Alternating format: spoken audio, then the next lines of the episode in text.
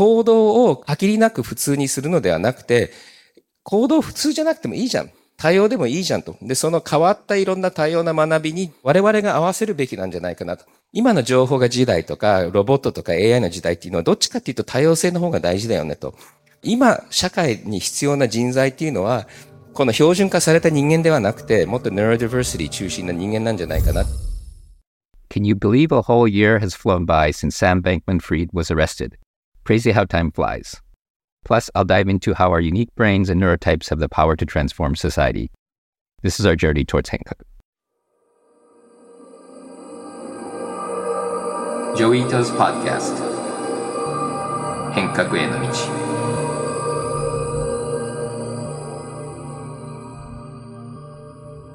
こんにちは、伊藤浄一です。こんにちは、奥井奈々です。はい。なんか、 この一週間、すごい忙しくて、えっ、と、先週から京都行って、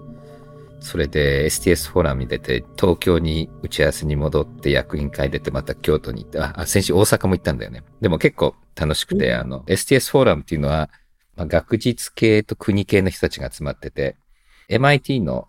研究を全部トップやってるマリア・ズーバーっていう副学長も久しぶりに会って、千葉工大の話とかできて、すごく楽しかったのとか、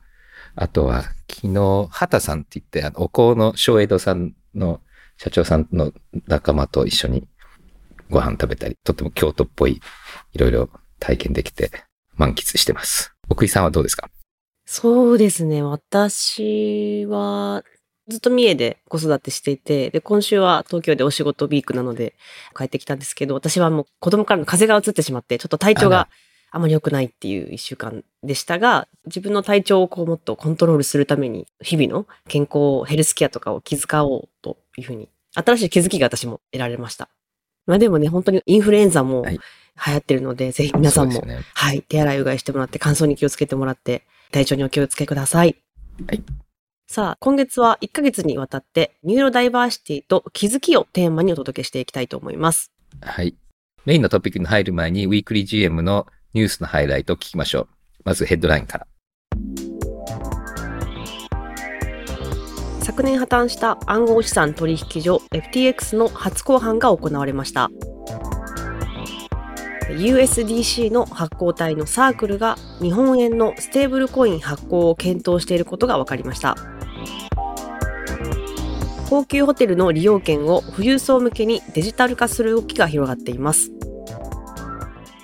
はい。えー以上、こちらのニュースについて Web3 リサーチャーのコムギさんが解説を、ハートキャッチ代表の西村真里子さん、そしてジョイさんがコメントしています。お聞きください。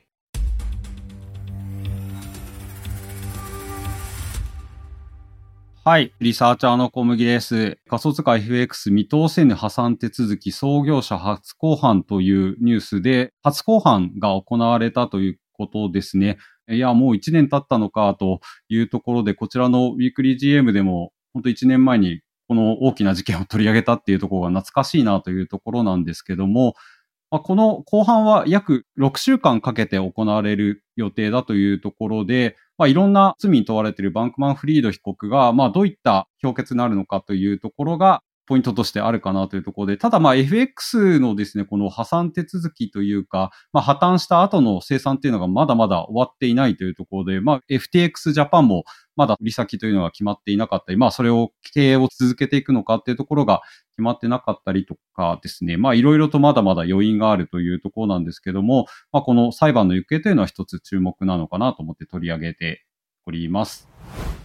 ステーブルコインを発行しているサークル社の CEO であるジェレミー・アレアさんが日経新聞のインタビューに答えておりまして、サークル社といえば USDC というですね、ステーブルコインの発行量としては、まあ USDT テザー社に続く2番手として大きな市場を抱えているんですけども、インタビューの中で日本円のステーブルコイン発行はどうなのかっていうことを聞いてるんですけども、日本円のステーブルコインについても当然機会を伺っており、今、少額だが発行に向けた投資も実施したステーブルコインの仕組みを使えば越境 EC や決済、外国為替などの発展にも寄与できる開発を進めたいという結構前向きな話もしていたりしますので、まあ日本においてこのグローバルなところがあったりとかですね、先日のプログマットが日本初のステーブルコインの発行インフラとして手を挙げたというところもありますので、こういうような本当にグローバルにステーブルコインをめぐる金融機関同士のこう競争みたいなものが今始まってるっていうところが非常に面白いところでもあるかなと思います。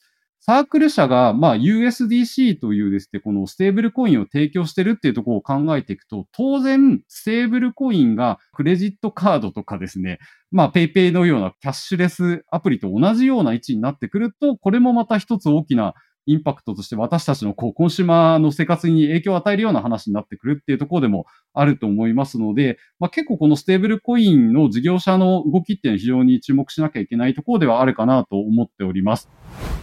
日本の注目すべき動きというところで紹介しようと思うんですけども、こちらのニュースは、高級ホテルやスキー場の利用券、富裕層向けにデジタル化というニュースですね。こちら、あの、かねてからこのホテルの宿泊券を NFT にするっていう事業者っていうのはいくつかスタートアップでありまして、こちらも同じようにですね、フィンテック企業のハッシュポートが高級ホテルの宿泊券を NFT 化する、まあ、非代替性トークンと呼ばれるブロックチェーンに乗った資産、デジタルアセットとしてえそれを発行するっていうことをやっていこうという話になっております。この提携するウェルス社はファッションホテル京都などの高級ホテルを運営していて、年間数日ずつ泊まれる権利を NFT 化して販売していこうという考えだという話が書いてあります。で、このニュースのポイントっていうのは一つはですね、高級ホテルっていうところですね。例えば LVMH ですとか、大きなファッションブランド、まあ、ラグジュアリーブランドと呼ばれるブランドが結構軒並み NFT 化して、えっと、リアルの商品にデジタルツインとして NFT も付与するっていうことをやっていたりするんですけども、高級ブランドがなぜそれをやるのかっていうところは結構ポイントになっておりまして、結局、このリテラシーが高い層っていうのが、この仮想通貨と親和性があるっていうところで、お金持ちほどこういうデジタルウォレットを持ってる可能性が高いんじゃないのかみたいなつながりがあったりするわけですよね。ですので、こう、一般向けにやるより、こう、高級っていうところを開拓していく方が、現時点では、もしかしたら可能性があるのかもねっていう話にもなってくるというところで、こちらも日経新聞のつながりとしては、リアルワールドアセットの一環だというところで、えっと、紹介されているデータとしてアメリカのシティグループは、今年3月のリポートでトークン化の市場っていうのは2030年までに4兆ドル、約600兆円に達成すると予測。まあ、600兆円ってどれぐらい大きいのかちょっともうよくわからないような桁ではあるんですけども、このリアルワールドアセットというのが NFT やこのファンジブルトークン、仮想通貨暗号資産のようなトークンに乗っかってくるっていうところで、ステーブルコインという決済インフラがつながることによって、ここが非常にこうダイナミクスが起きてるなっていうようなところになっておりますという話でございます。本当にこのラグジュアリーブランドとかのトークン化が進んでいくみたいなところで、ちょうど私は今週ソフトバンクワールドに参加していて、まあそこで生成系 AI の話とかをよく知ったところで、ちょうど昨日ですね、みずほの藤井さんっていうデジタルを取りまとめしてらっしゃる方と登壇させていただいたときに、これ金融側の意見として、今までの金融商品ってやっぱりリテラシーの高い人しか買えなかったと。でもそこに対して生成 AI が入ってくると、よりわかりやすくリテラシーを関係なく、まあ、ちゃんとこう、どういうのが私に向いているのかとか、どういうふうに買っていけばいいのかっていうのができるようになるっていう話を聞いていたので、この先ほどの話の延長上に、生成系 AI というものが積み重なってくると、なんかその一部のリテラシー高い人だけじゃなくみんながアクセスできるようになる。で、そういうパスをどうやって作っていけるのかってところを思いながら聞いてました。なるほど。すごい面白いですよね。で、そのリテラシーのところってまた今度深く聞きたいと思うんですけども、この間ポッドキャストでも紹介してるんですけど、交換上によっては70歳以上の人は講座開けないとかね。で、結構そのリテラシーって重要なのは、生成 AI なんかまずたまに間違えるし、あとはこう、理解してるつもりで理解してないと、実はそれってこうちょっとまずかったりするので、そのリテラシーの裏にこう学びっていうのはあって必要で、だからそのリテラシー、だから興味を持って、それで学びが行われて、その学びの結果、いろんなディシジョンメイクができるっていう、ちょっとその AI を使ったラーニングにも近いんじゃないかなと思うんですよね。うん、で、そもそも日本人のリテラシーって低いんだよね。ファイナンシャルリテラシー。だからそれも国とかもなんか上げなきゃいけないっていう話随分してるので、うん、だからそういう意味で大きいレイヤーで日本人のファイナンシャルリテラシーをどうやって上げていくか。で、それもしかするとゲームのインターフェースとか AI っていうのもあると思うんで、うん、でもこれはなんか大きな課題だと思います。でもなんかそこに GameFi みたいな話も入ってくると、なんか本当にいろいろなこう掛け算で、実は私たちがより良いファイナンシャルプランもできるような世の中にもなってくるのかなっていうのを話聞いてて思います。そうなんだよね。結構深いんだよね。まあ最近やっとスタートアップの話出てるけど、ちょっと前まで大学の先生にスタートアップの話すると、いや、私はそういうマニーゲームは嫌いだ、みたいな人がいて、うんで、やっぱりその根深い日本的文化のところもあると思うんですよ。もともとのこう、マインドセット的な。うん。ですよね。うん。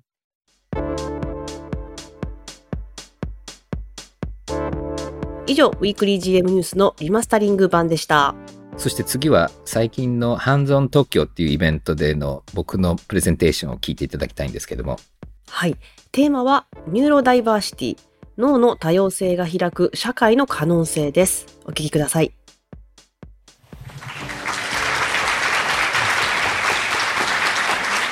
僕が生まれた時、もう結構ちっちゃい時から実はちょっと変な子で、一番最初の自分の記憶って乳児園に行ってて、で、こう机に座るのが嫌で、で、外自然があって庭があって木があって、先生が見てないと必ず走って逃げたんですね。で、これ毎日やってたらもう来なくてもいいって言われて、これが最初の僕の学校との欠落で、で、その後も本当に学校ってダメで、こう、なんかストラクチャーされた教育システムが全然ダメで、高校もお腹痛くなったり行きたくなくて、あと一日休んだらもう卒業できないっていうギリギリの卒業。で、大学も2回挑戦するんだけども、両方ともドロップアウトして、で、興味があるものはものすごく熱中して学ぶこともできたし、まあ、インターネットとかゲームとか大好きで、でも全然僕は教育とはもう縁がなくて、で、うちのやっぱり母親がすごくやっぱりサポートしてくれていて、今そこにいる僕の妹は、彼女はもう学校が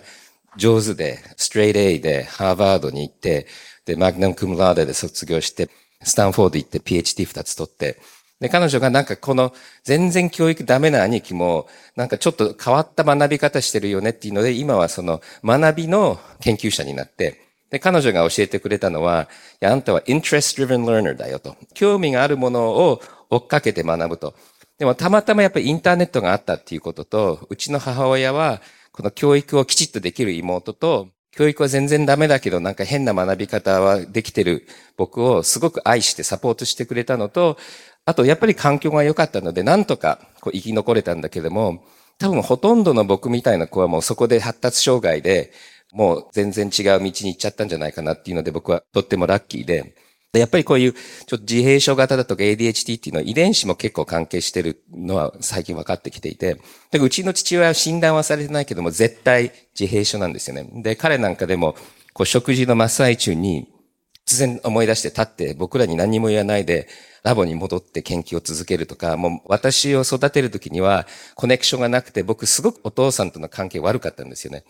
で、つい数年前、やっとうちの父親って自閉症だっていうことを自分で分かって、これ父親一生懸命やってたんだけれども、悪意があったわけではないなっていうので、父親と飲みに行って、じゃあお父さん許すよって言ったら、お父さん何よって言われて、いやいやいいの。僕の心の中であの許しただけでポイントなんだけども、でもやっぱりその自閉症の子供っていうのもまた違う。自閉症との関係だし、で自分もちょっと変わってたっていうのがあって、で、僕も大学と全く縁がなかったんだけれども、2011年に、あの、マサチューセッツ工科大学のメディアラボっていうところの所長になってくれないかと。しかも大学卒業してもいないのに所長にするっていうのはすごく不思議だったので、とりあえず会いに行こうって言って、でそこの学生とか先生と会ったら、僕みたいな人がいっぱいいたんだよね。プロジェクト型で、あんまり秩序は好きじゃないけれども、でもやっぱり MIT っていうブランドがあるだけ、一応そこで本当に変わった人たちに PhD とかマスターを提供していて、でここなら僕は thrive できるよねと。で、MIT のいろんな人たちと話してると、大体6割、7割自閉症なんですよね。で、結構自閉症の人たちが集めてプラウドなんだよね。例えば、いや、MIT の子たちっていうのはもう結構自閉症なので、もう自分の靴しか見ない。でも、メディアラボの人たちはもっと広くて、相手の靴まで見るんだよっていう、もうなんか遊びながら、こう自閉症の人たちがハッピーに入れる、まあ環境ができていて、で、まあこれちょっとギフテッドの話になると、日本って29人しかノーベル賞学者いないんですね。MIT って学校一つで98人もいるんですよね。だからその自閉症っていうのは、その結構幅広いいろんな多様な人たちをこう切っちゃうと、天才もいなくなるんですよね。で、テンポ・グランデンっていう結構自閉症のアドボケートがいるんですけども、彼女は科学技術は自閉症がなければないと。で、ほとんどの天才は自閉症だと。ただちょっと気をつけなきゃいけないのは、ほとんどの自閉症は天才ではないので、MIT みたいなところは重要なんだけども、それだけでは、やっぱり本当の neurodiversity は取れないと思うんです。ただやっぱりこの僕の学生の中でたくさん自閉症型の教え子がいて、やっぱりうちの父親と同じぐらいの年の教え子が一生懸命人生を考えているのを、今度僕が主導するようになって初めてこのお父さんの気持ちが分かったっていうのが、まあそこのループだったんですけども、で、そのメディアラボの中でもまた自閉症とかサポートの技術のいろんなリサーチをしていて、で、そこで私も自閉症とか neurodiversity っていうムーブメントに参加して、いろいろ論文とか書いてたら、その自閉症のコミュニティは、でもあんた自閉症じゃないし、まあ親はそうかもしれないけど、まあ当事者じゃないので、ちょっと発言は当事者じゃないとそこまでどうなのって言われてて、で、一部その先生たちも、自閉症の子たちを育てるのって実は難しくて、ただ科学技術には自閉症が必要なので、こうなんかリソースがあってそういうのをやりたい、いい家族には自閉症の子たちを割り当てするべきだよねってジョーク言ってて、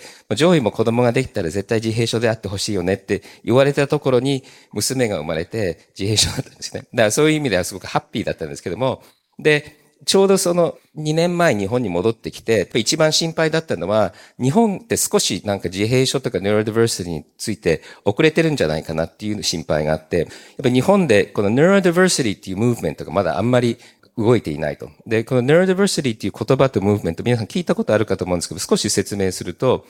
もともとこの自閉症の理解とか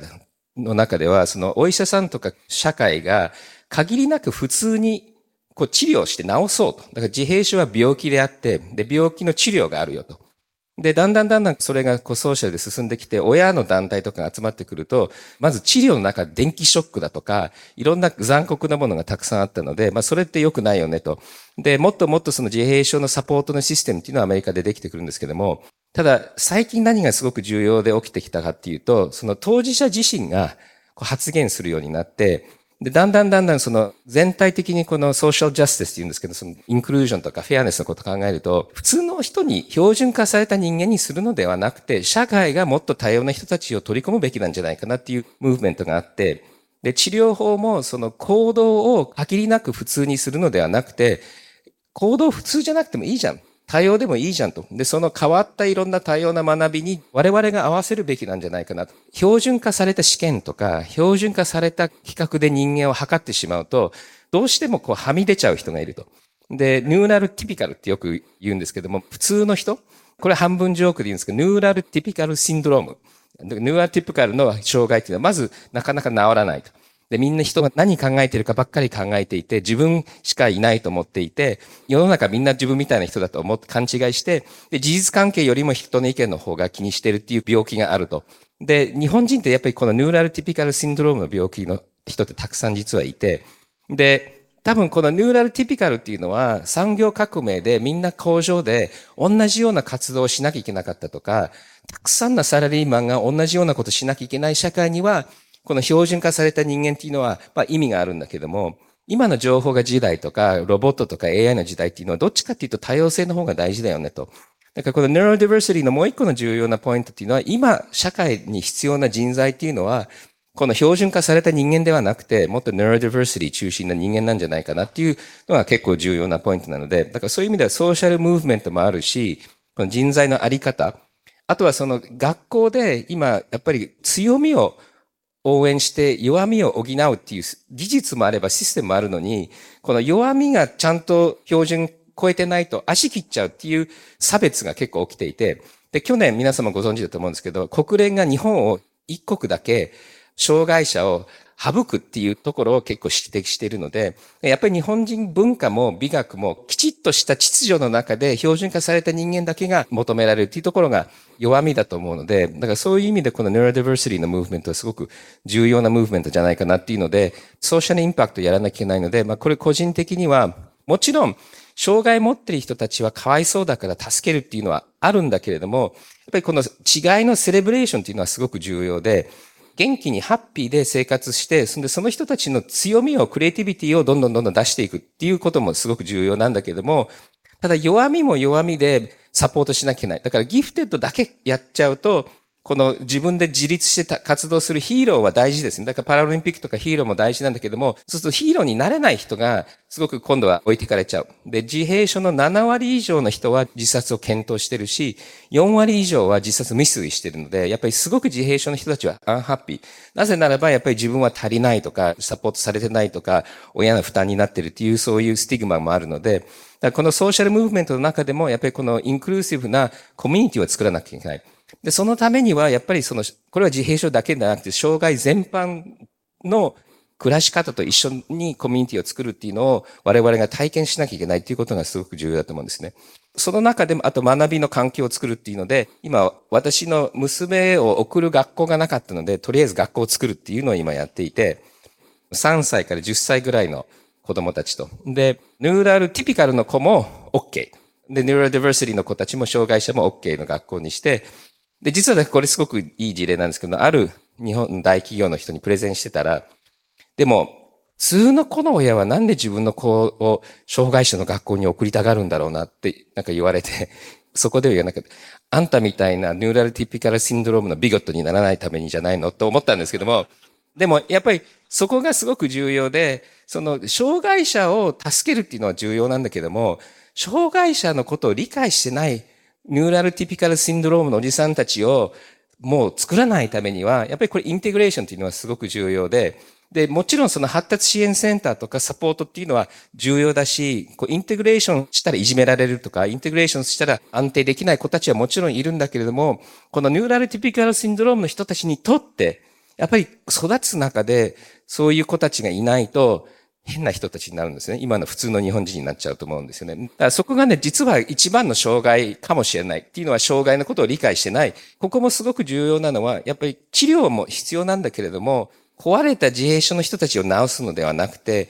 この自閉症の人たちをどうやってもっともっと社会の中で自分らしく生活するかっていうデザインをするのと、あと今回呼んだリサーチャーとかデザイナーの多くは当事者なんですよね。ここはもうすごく重要で、アメリカの今当事者団体なんかは、理事が当事者いない団体と組まないっていうような団体がいるぐらいで、当事者はもう当たり前に参加してるんですよね。で、やっぱり日本もだんだんなってはきてると思うんですけども、当事者がデザインすると。で、当事者が参加してないデザインプロセスはもうこれ認めないっていうぐらいアメリカはだんだん通常化されているので、で、そこにテクノロジーっていうのがすごく重要なのは、普通になるために補う技術ではなくて、その自分らしさをどうやって表現する技術っていうのはこれから開発しなきゃいけないので、で、ここには日本のテックの企業とか学者とかを巻き込もうと思っているので、やっぱりこの違いを作る違いが、やっぱり日本の人材としてのも一番のニーズでもありながら、で、本当に多様な学び方をサポートできるようなテクノロジーがあるので、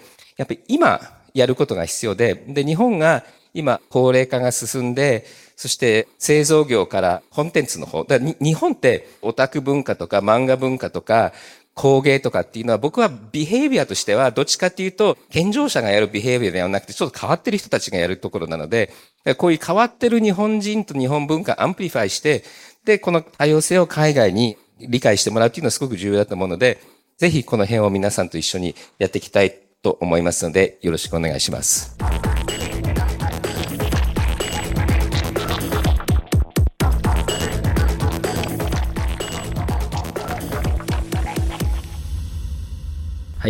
次はお便りのセクションです。今月は最近あなたが見つけた気づきを募集しています。最初のお便りは合気道さんです。最近の私の気づきといえば、2023年があと3ヶ月しかないということです。そして年末で私の働く会社は今泣きそうに忙しいのですが、そうでもない人も周りにはたくさんいることに気づきました。会社によって会計年度がそれぞれ違うし、忙しさもそれぞれ違う。それなら勤務日もカレンダーの曜日、土日祝日が休みっていうのも、えそろそろ変えた方が混雑が分散されていいんではないかと思ったりします。続いては、リュウさんです。先日、大学時代の試験勉強について話をしているときに気づきがありました。友達同士で作業を分担して、綺麗なノートを作る人、過去問を集める人、過去問の模範解答を作る人。そして私は試験に出そうな問題の情報を収集する人だったと話をしたところ、それって DAO だよねと指摘されたのです。自分は大昔から DAO に参加してきたんだなと気づきました。以前から会社組織でもいろいろな役職はあるけれど、役割分担をしているだけで偉いとか偉くないではないと考えていて、会社組織も DAO 的にすることは可能と感じました。会社には様々な内規もあるので、それをスマートコントラクトにすればいいのかなと。そして田中さんからのお便りです。私の最近の気づきは、精魂込めて作られたものを一緒に見ながら言葉を交わしつつ、五感でも感じ合えば、よりコアな部分まで伝え合うことができるということです。先日、私は旅先でふと思い立ち、職人さんが手仕事で作った布を見てみたいとギャラリーを訪れました。正直いいお値段だったのですが、作られた経緯のわかる展示物を見たり、それぞれの工房に関する知識も豊富な店員さんとお話ししているうちに、納得して購入することができました。布を見ながら作った人のことを聞けたので、その布に一層愛着が湧きました。ジョイさんが大切にされているお茶の道具などもこんな感じなのかななんて思ったりしました。はい、以上になりますが、ジョイさん皆さんからたくさんの気づきが届きました。ジョイさんのお話ししていた neurotypical syndrome のように視点を変えて初めて気づくことっていうのはたくさんあると思います。気づくことで視野が広くなるし、それで世界も広がるように思いますが、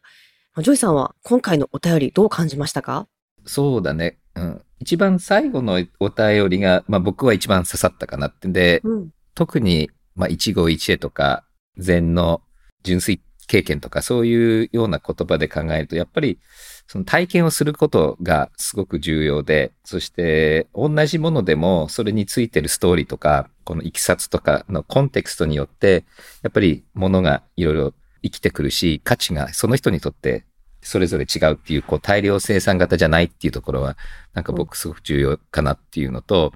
あとそれとやっぱりこのニューラルティピカルシンドロームの話で言うと、やっぱりこう大量生産型社会にとっては標準化された人間っていうのは結構必要で、で、やっぱり実は人間ってみんな違うんだよねと。で、ある大学の研究で結構面白い論文があって、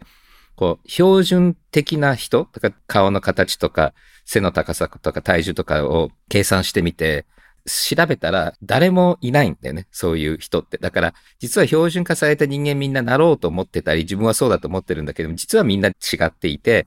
で、今回、ニューロディバーシティのいろんなムーブメントの中で、やっぱりターゲットを、この自閉症の人じゃなくて、その自閉症を受け入れられない社会がターゲットだっていうのって、これ結構深い気づきが必要で、ほっとくと普通の人ってあんまりこう気づきをしない。ニューロディバーシティのビデオとかわざわざ探してみたりしないので、だからうまくこういうポッドキャストとかで聞いて、それをきっかけに、まあ、気づきができたらいいなっていうのもなんか今回いろいろ紹介して思ってます。そうですね。やっぱり自分とね、同じコミュニティだけに行っちゃうと、その、考えることもなくなるので、やっぱりまずはその、気づけるように、自分と違う人に会ってみるっていうのは大事かなというふうに思いました。はい。そして今週のおさらいクイズのコーナーです。ジョイさん、今週の問題をお願いします。はい。最近、日本円のステーブルコインの発行を検討している日経新聞に発言をしたステーブルコイン大手企業はどこでしょうか？正解が分かった方は専用ページで入力をお願いします。それでは今週のチェックアウトのコーナーです。ジョイさんの今週の予定はどういった感じでしょうか？そうですね。今週京都にて、昨日会った小江戸の畑社長に明日実は2時間古道の勉強をマンツーマンでやってくれるのがすごく楽しみだったり、あと、先週あった山際先生と明日ディナーが入ってたり、今日は流行院の副住職の松山大子さんとあのご飯が入ってたり、まあ結構いろいろ京都があって、そして来週からイギリスに行きますので、イギリスでも結構盛りだくさんなのでまた報告します。楽しみにしてます。はい。奥井さんは今週何か入ってますか？はい。私は今週金曜日ですね、エイジュエルジャパンという超高齢社会、日本ってあの、高齢社会の後進国って言われてますけど、その高齢社会をポジティブに考えて、どうすれば高齢者たちがワクワク幸せに暮らせるかを考えるシンポジウムの司会兼、自分が3年前からやっている老人と孫っていう、老人世代と Z 世代が議論するっていううん、議論番組を一緒にやるっていう、ちょっと大きなイベントが今週ありまして、すごく楽しみです。頑張ってください。はい。参加無料ですので、ぜひ気になった方来てください。じゃあリンク入れましょう。はい。リンク入れておきます。はい。それでは今週はここまでです。ありがとう、奥井さん。ありがとうございました。また来週。